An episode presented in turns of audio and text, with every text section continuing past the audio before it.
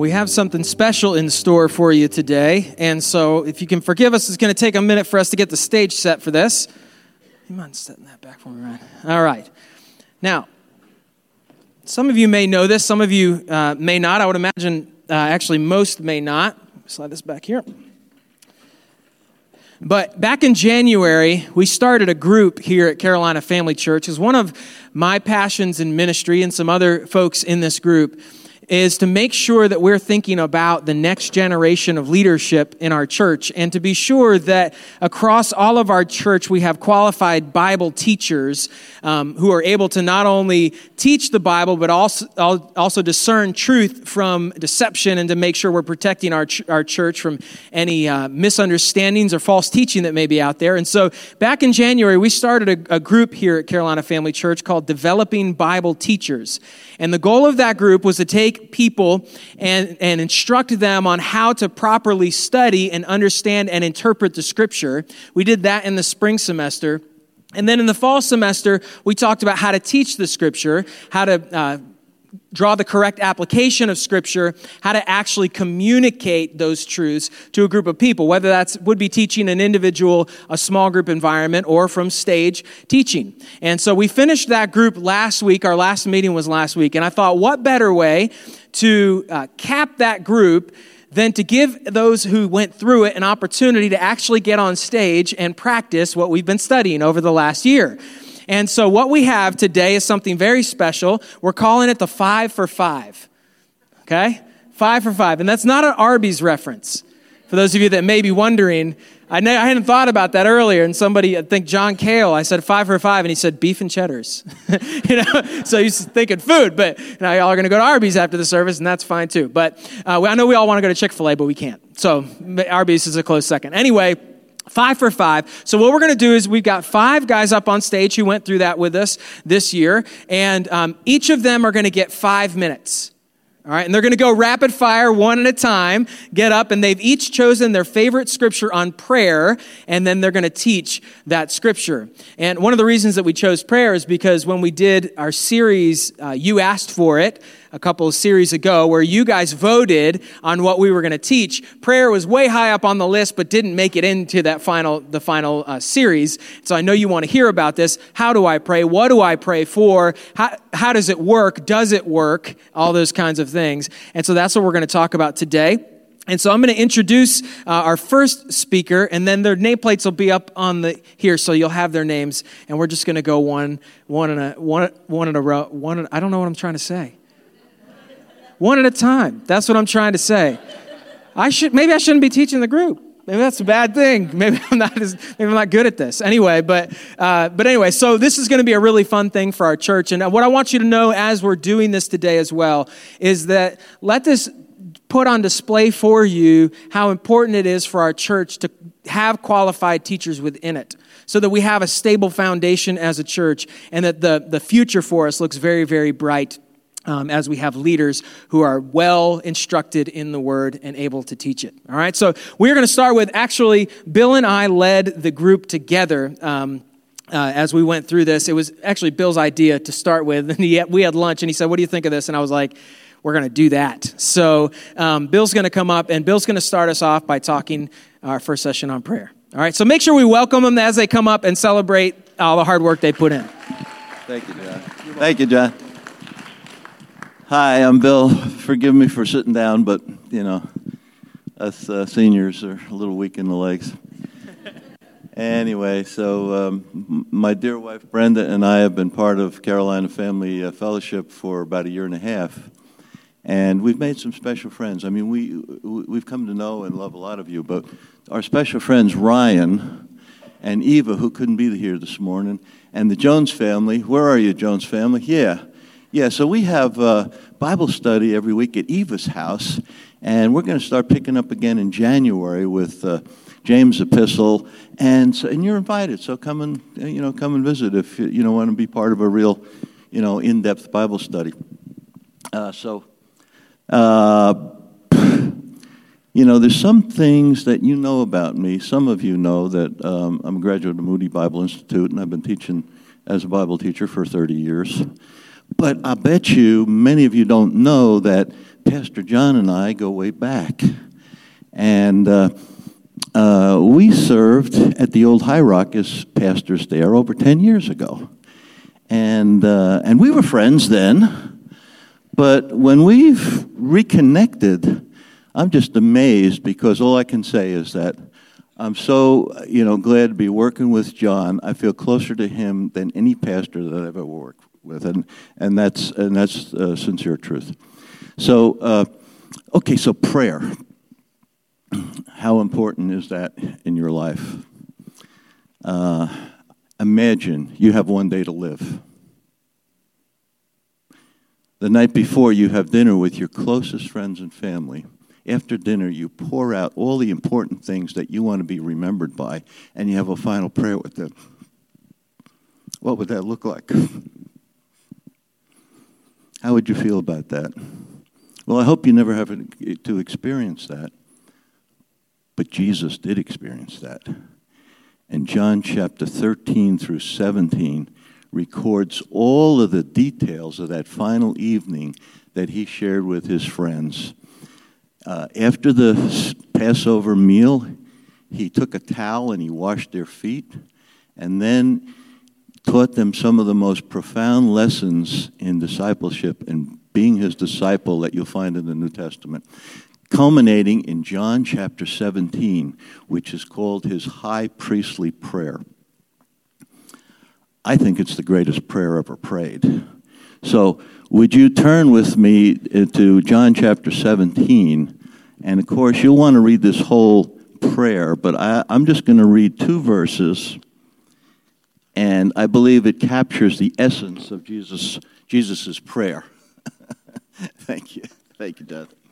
Uh, so in uh, John chapter 17, verse 20, Jesus prays, I do not ask on behalf of these alone, but for those also who believe in me through their word, that they may all be one, even as you, Father, and are in me, and I in you, that they also may be in us, so that the world may believe that you sent me. Wow. First of all, notice that he wasn't just praying for his disciples, he prayed for you, he prayed for me, he prayed for everyone, even before we were born that would ever believe in him for the last 2,000 years. He prayed for us corporately as his body, his church, that we would be one. What, what does he mean by that? Well, Brenda and I, we love to spend time with our grandkids. We watch TV with them, and every so often a toy commercial comes on. And they get all excited. They say, I want that. I want that. That's what Jesus is praying for.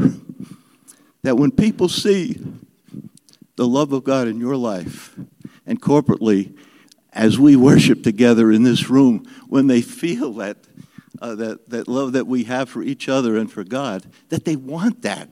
They see that and they want that. So, so really, this is the challenge.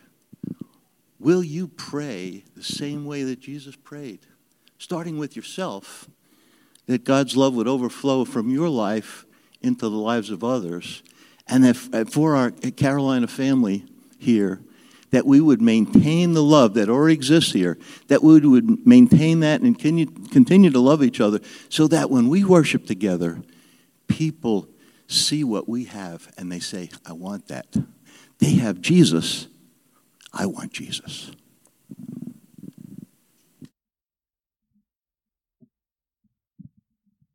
All right. For those of you who don't know me, I'm Ryan. Uh, I'm the guy that's got the business logo on the back of my truck. Um, I sell cars, and um, I pray that uh, maybe you guys would need a car next week and come in, come in and buy a car off me. But is, but is that something we should really be praying for? And um, Jesus gives us teaching on prayer, um, how to pray. We read Luke chapter 11, verses 1 through 4. If you want to turn with me, I'm going to read it. Um, it happened that while Jesus was praying in a certain place, after he had finished, one of his, one of his disciples said to him, Lord, teach us to pray just as John also taught his disciples. And he said to them, When you pray, say, Father, hallowed be your name. Your kingdom come. Give us each day our daily bread, and forgive us our sins, for we ourselves also forgive everyone who is indebted to us, and lead us not into temptation. the same way Jesus teaches us to pray in Luke, he teaches again on the Sermon on the Mount in Matthew chapter 6, verses 9 through 13. If you want to turn there with me, we have the Lord's Prayer. Um, let's see.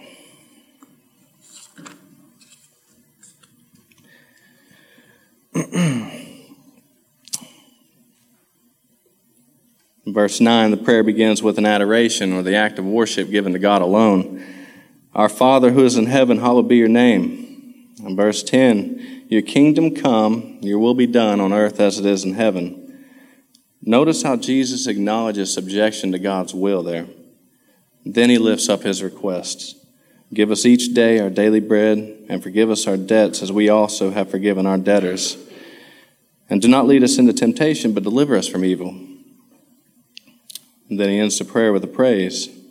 For yours is the kingdom, yours is the power, and the glory forever. Amen. Immediately after Jesus teaches us what our prayers should look like, he emphasizes the importance of forgiveness in verses 14 and 15. For if you forgive others for their transgressions, your heavenly Father will also forgive you. But if you do not forgive others, your heavenly Father will not forgive your transgressions. and he's not talking about forgiveness from heaven or hell, he's talking about discipleship and being in fellowship with one another. forgiveness is essential to fellowship with God. We need forgiveness in our lives.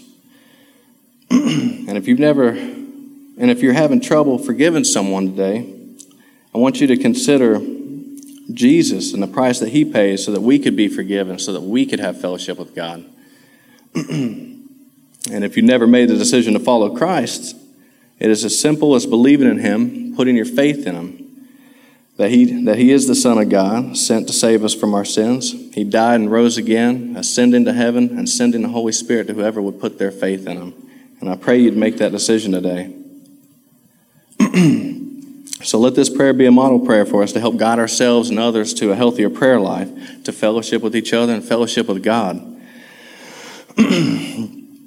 so if you're asking what, pray, what to pray for and how to pray, we want to pray like Jesus prayed. Pray in His will.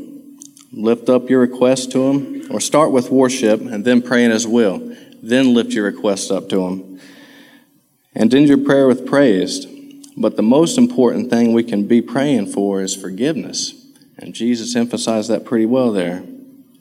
So if you want to, if you got your Bibles, turn to Matthew chapter 6, verses 9 through 13. Let's read the Lord's Prayer together. Our Father, who is in heaven, hallowed be your name. Your kingdom come, your will be done, on earth as it is in heaven. Give us this day our daily bread and forgive us our debts, as we also have forgiven our debtors. And do not lead us into temptation, but deliver us from evil. For yours is the kingdom, the power, and the glory forever. Amen.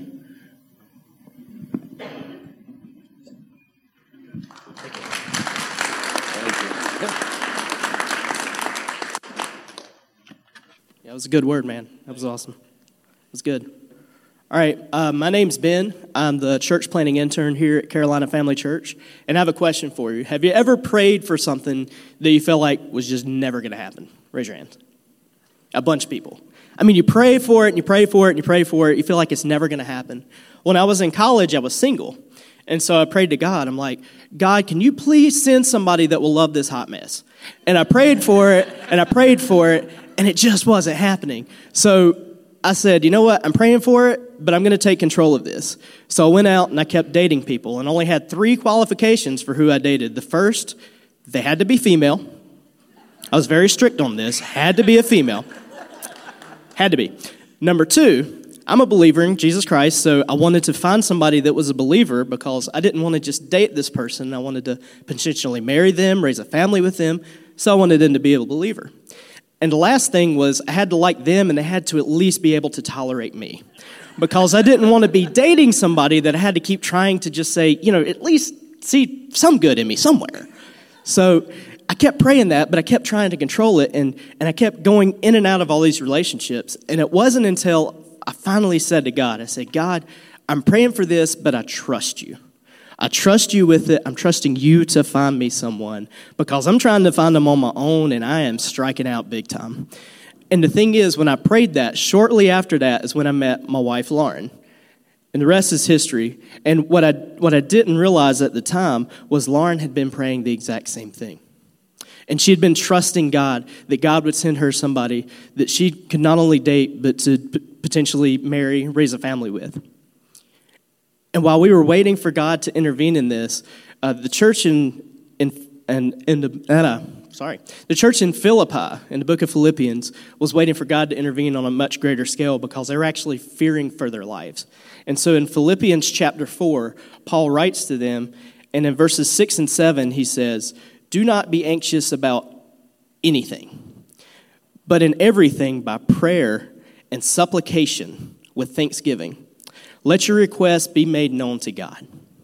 And the peace of God, which surpasses all understanding, will guard your hearts and your minds in Christ Jesus. And there's three things I want to pick out of this. You can tell I preach a lot because everything's in threes. But um, the first thing is prayer. When we think about prayer, prayer is not prayer was never intended to be a monologue. Prayer was never intended for a time where we go to God and we tell him everything we need and everything we want him to do, and then we just get up and walk away and forget about it. Prayer is a dialogue. So when we pray to God, we have to wait for him to respond too. If, if I walked up to Bill and told him a bunch of stuff that I needed him to do and I wanted him to do, and as soon as I got done, I walked away, first of all, Bill probably wouldn't talk to me. And secondly, that's just, when you do that, it's just not how you interact with people. So, second in, in here is supplication. And the word supplication is a prayer that is a need. It is a prayer that you pray earnestly, it is a prayer that you pray humbly. And it's a prayer that you either pray for yourself, God, I, I need this in my life. God, I need this to happen. Or you pray for someone else, God, they need this in their life, and I'm praying on their behalf. And finally, and, and this one to me takes the most faith of all of them, is thanksgiving. Because a prayer of thanksgiving is saying, God, I trust you in this. It's saying, God, I am thankful for everything you've done for me, and I'm thankful for everything you're going to do.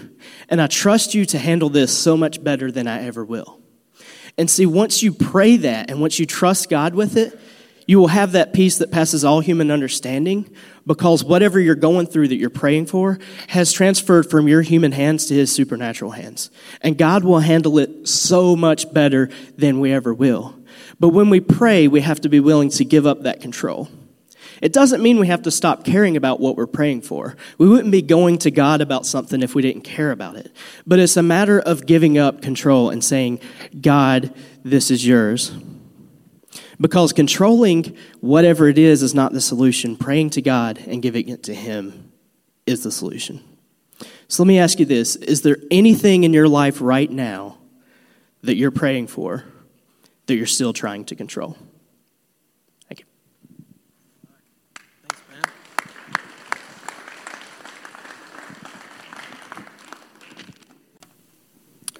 Hi, I'm Dennis Welch, and um, I've been attending this church from the beginning. Uh, my family and I were part of the group that helped start it. Would be a part that came alongside with John Allen when he first mentioned to me that he was going to start a new church called Carolina Family Church. I immediately thought, "Wow, that sounds really cool. A family church. That's that's that's my heart." Um, but immediately I, I, I said, "Well, I don't want to jump in too quickly. I don't want to tell John I'm going to join him or anything like that. Let me pray about it for a while." And that's actually what I did. I prayed for a while, and and God led me to the decision to asked my family to come and be a part of this, and I, have never regretted it. It's been an awesome experience, and so glad that we could be here. Um, I'm also a uh, counselor, counselor. That's usually what I do. A biblical counselor is what I like to call myself, meaning that I try to use the Bible in my counseling to explain um, the truths that I believe that we all need that the Scripture already teaches. And I truly believe that, that this has words of wisdom in life that we all need um, no matter where we are in life. And so I do a lot of counseling, and I use the Bible in my counseling. And so uh, whenever I was given the opportunity to share with you, I thought, well, this will be perfect. You know, I'll share something I would share with people that I counsel all the time. Um, and so, so one of the things I ask people when I counsel them is, what, what is your relationship with God like? And a lot of times people will say, Well, I don't really feel close to God. I feel like He doesn't hear me, He doesn't answer my prayers.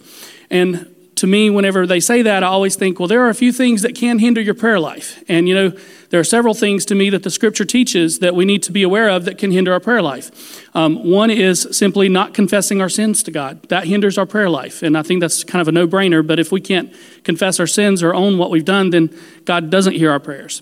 Um, another one was one that, uh, that Ryan spoke about is lack of forgiveness. When we can't forgive other people, then God has a hard time forgiving us. It's not that he can't forgive us, it's that he doesn't hear that because we still have bitterness in our own heart and we're not re- releasing that. We're not trusting God with that. And then the last one is kind of what Ben was just talking about. When we pray, we need to pray and trust that God's going to answer that prayer. Give it to God and not, not disbelieve. And so those are three major things I believe that the scripture teaches. But there's one thing that I really want to talk a little bit more about today. And this one is specifically toward husbands. So if you're a husband, please listen up. This is for you. Um, and for wives, you're going to want to hear this too. And you know what? Even if you are not a husband or a wife, if you one day you hope to have a husband or one day you hope to have a wife, then this may be applicable there for you as well. So, um, but it's in found in 1 Peter chapter 3, verse 7. It is a specific verse that is to husbands, and it says this Husbands, live with your wives in an understanding way showing honor to the woman as the weaker vessel, since they are heirs with you of the grace of life, so that your prayers may not be hindered.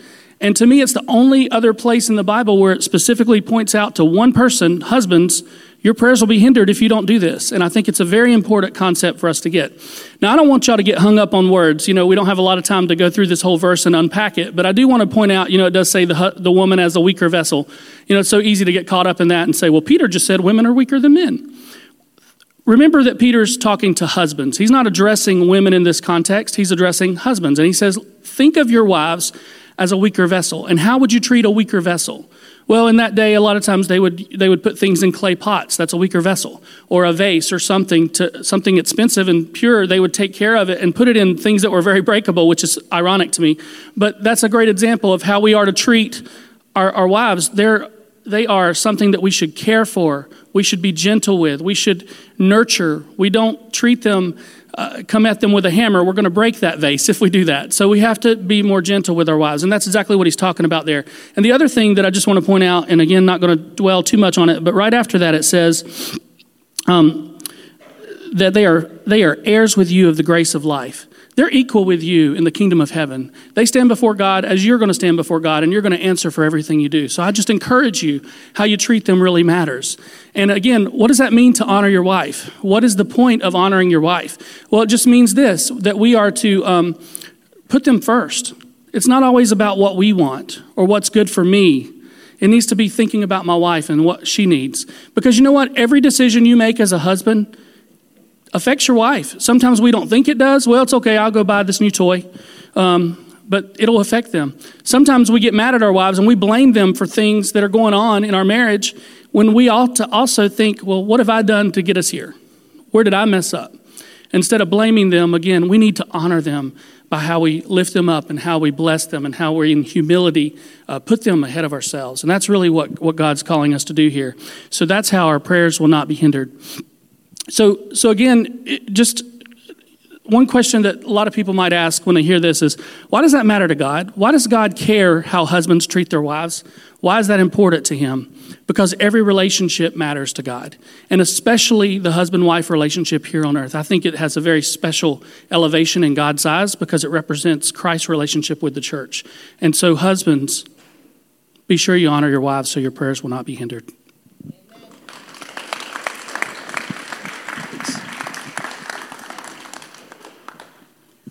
Hey, let's give these guys one more round of applause. Big one. Uh, you guys don't know what it's like to, well, now you do know what it's like, but to be in a church where this is allowed, where a pastor will allow other people to come up and take his, his mantle, to sit on his stage, and to train people to do that is a big deal. Um, I was here with Dennis on day one, and that's just one of the reasons why I love this church and uh, why I'll serve it until God tells me to go somewhere else, which I hope is not anytime soon.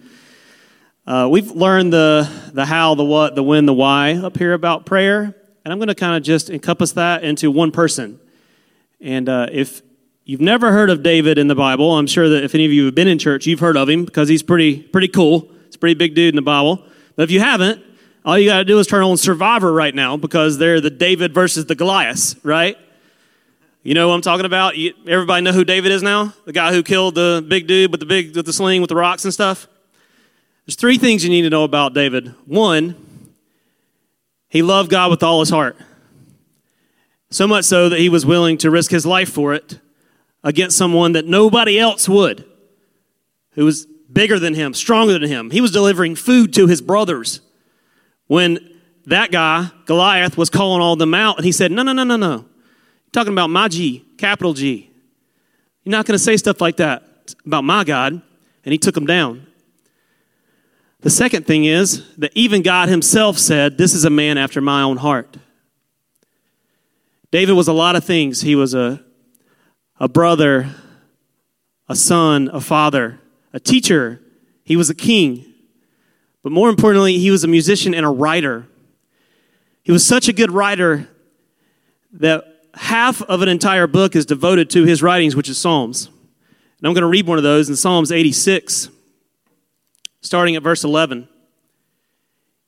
Teach me your way, Lord, that I may rely on your faithfulness. Give me an undivided heart, that I may fear your name. I will praise you, Lord my God, with all my heart. I will glorify your name forever. For great is your love toward me. You have delivered me from the depths, from the realm of the dead. Arrogant foes are attacking me, O God. Ruthless people are trying to kill me.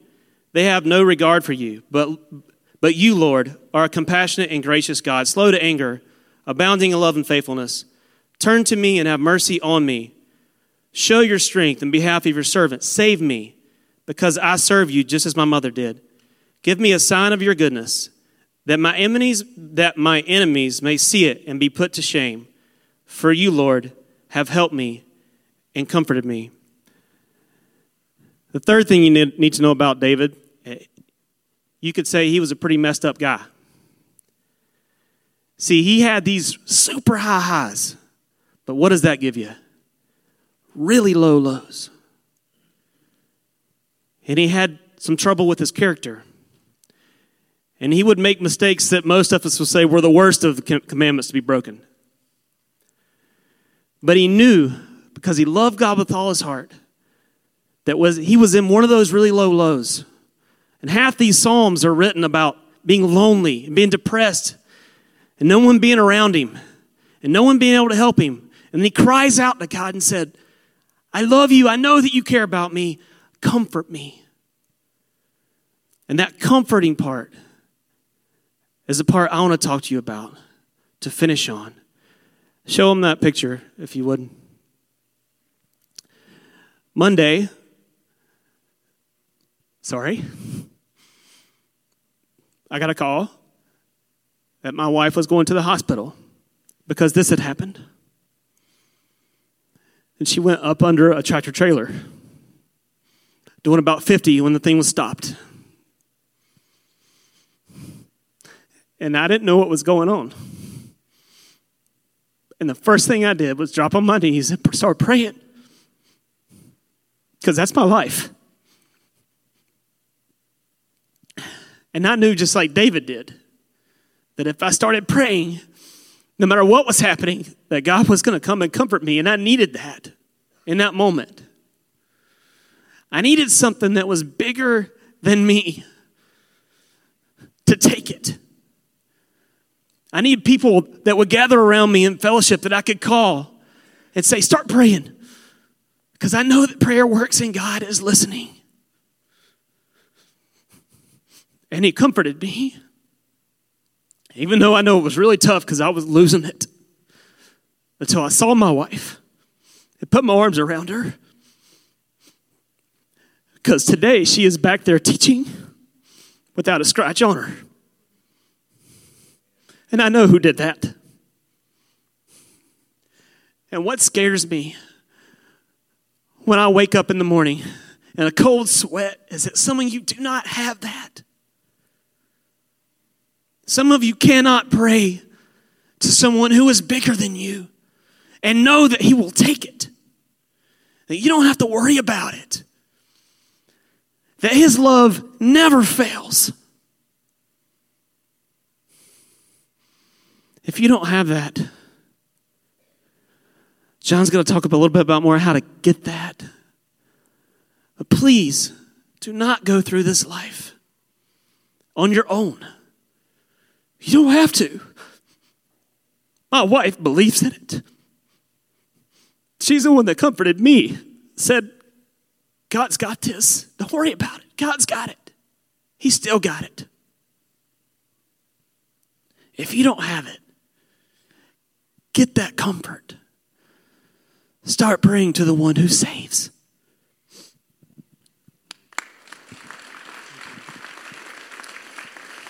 Yeah. It's been a hard week for Jeremy. It's been a hard week, but what I've seen in him, and honestly, what I've seen in all of these men up here at one point or another, is how they have drawn close to God through prayer. And and Jeremy's right. If you're going through something and you feel alone, there's no reason you should feel alone. You know, one of the big questions that was burning for me as I was thinking about prayer was what does it do? You know, usually when we think about prayer, we, we think that what prayer does is change the situation. So that's why we go to God with all of our requests and everything that we want Him to do, everything we want Him to change.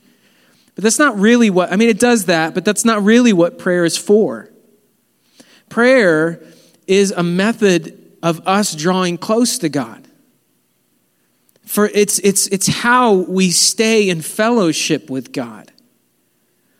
And so, really, the greatest prayer that we can pray is the prayer of confession. Ryan was talking about forgiveness. The greatest prayer we can pray is the prayer of confession. The first, the first time we come to God and we say, God, I realize that I've sinned and I've failed you, and I believe Jesus died for me and that he rose again, and I believe that. And when we make that prayer, when we say that to God, our fellowship with Him begins. And now we have a friend who sticks closer than a brother. It's Romans 10, 9, and 10 says, with the heart we believe and with the mouth that we confess and are saved. And, and, uh, and then what happens through life is we face things like Jeremy's faced this week is that when something happens, we go to God in prayer, and what we, every day when we come to Him and we confess and we, we bring those requests with supplication, with, with thanksgiving, with all of that that Ben talked about, then we draw close to Him. Every day we draw closer and closer and closer to Him. And, and when we've got sin in our own life that's breaking our relationship with other people, that's keeping us from our relationship with God, like Dennis was talking about. And we have to go to God and we have to confess that. And we need to make those things right because our relations, our fellowship with people affects our fellowship with God. So, what prayer does is it takes all of that and it, it brings it all together so that we don't have to feel alone. And, and when we're doing that for ourselves and our relationship with God, and we're doing that with each other, what it does is it brings us all together in unity, like Bill was talking about, like, like Jesus prayed for us in John 17. When he said, God, I pray that they would all be one as you and I are one. That, that we would have fellowship with each other the way Jesus and God Himself have fellowship, the way that, that we would have fellowship with God that way. And then when people see that and the kind of hope that it creates, like it has for Jeremy this week, and the kind of peace that that creates, and the kind of joy that creates, that they would look at that and they would say, like Bill said, I want that. I want a relationship like that. I don't want to be alone anymore. I don't want to feel disconnected from God anymore. I don't want to feel like God doesn't hear my prayers, doesn't answer my prayers anymore. I want to have that kind of connection. That kind of connection comes through prayer. And that's why it is so vital for every single one of us. And so I don't think there's any more appropriate way to finish this than to pray. so we're going to go we're going to go to God in prayer and we're going to ask him for that connection today. We're going to ask him for that fellowship. God, I come to you today and I thank you for faithful people who are willing to study the scripture and to teach it so that we can see the truth.